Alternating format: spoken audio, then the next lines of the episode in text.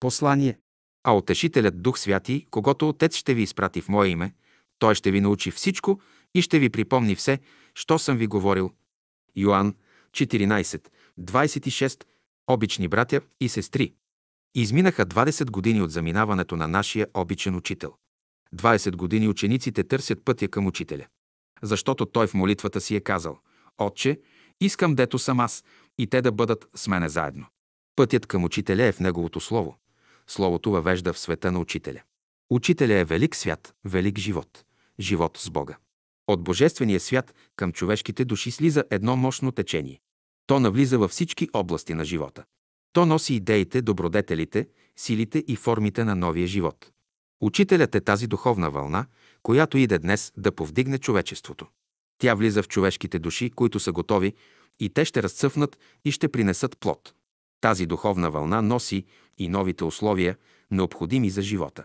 Като търсим учителя, ние търсим този живот. Днес ние сме свидетели на това явление.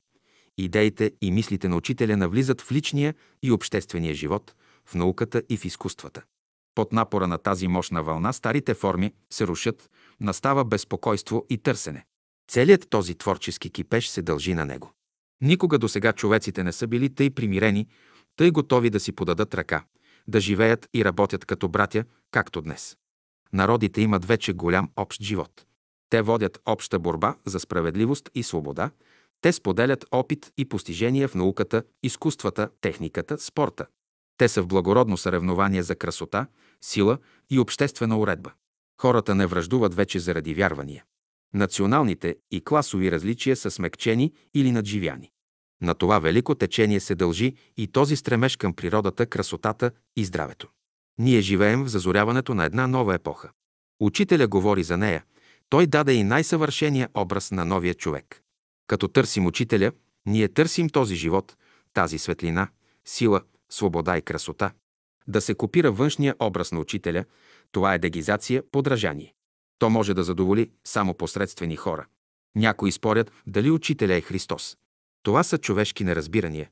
Учителят се открива на ученика до толкова, доколкото ученикът е готов и доколкото сам учителят желае. Това движение днес към природата е хубаво явление. Щом хората започнат да обичат слънцето и природата, да търсят чистия въздух и изворите, наближило е Царството Божие. Духовният човек започва с търсене на красотата. Почне ли човек да вижда красотата в природата, ще почне да я търси и в себе си. На новото, което иде, никой не може да се противи. Той иде със светлината. Хората не могат да не го приемат. Той иде отвътре и отвън. Той иде като творчески подтик в умавете и в сърцата. Божественото учене е живот, то не е вярване. Животът е велика симфония, велик хорал. Какъв е смисълът на човешкия живот? Човек е един тон от този хорал. До ми сол.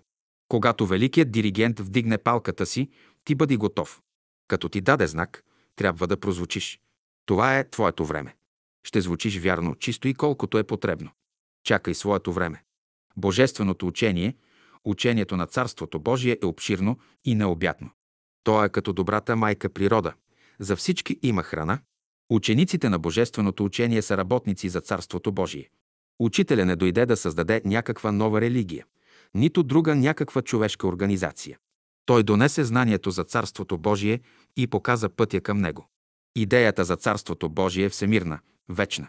Тя обединява всички добри и разумни човеци по земята в едно велико братство.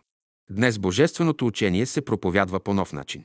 То ще навлезе в обществения живот, ще го обнови, ще създаде нови, чисти и здрави форми. То ще навлезе в изкуството, ще даде съдържанието на формите. То ще навлезе в науката и философията и ще даде смисъла. То ще изпълни вътрешния живот на човека, ще му даде високия идеал. То ще бъде светило за душата му. Хората спорят, има ли Бог? Какво разбират те под това? Всяко творчество се дължи на Бога. Бог посещава човека в моментите на творчество. В живота на ученика на първо място седи отношението му към Бога. После идва всичко друго. Това е първият закон. Без него никакво постижение не може да има. Учителя казва, ние полагаме живота не на основата борба между доброто и злото, а на основата любов към Бога. Духът е който ръководи човека. Той е Твореца, сега и всякога във видимата и невидимата Вселена. И ще се заселя с тях, казва Господ. Мирът на учителя да бъде с всички нас. Брат Борис. За 1964 г. липсват наряд и послание за съборните дни.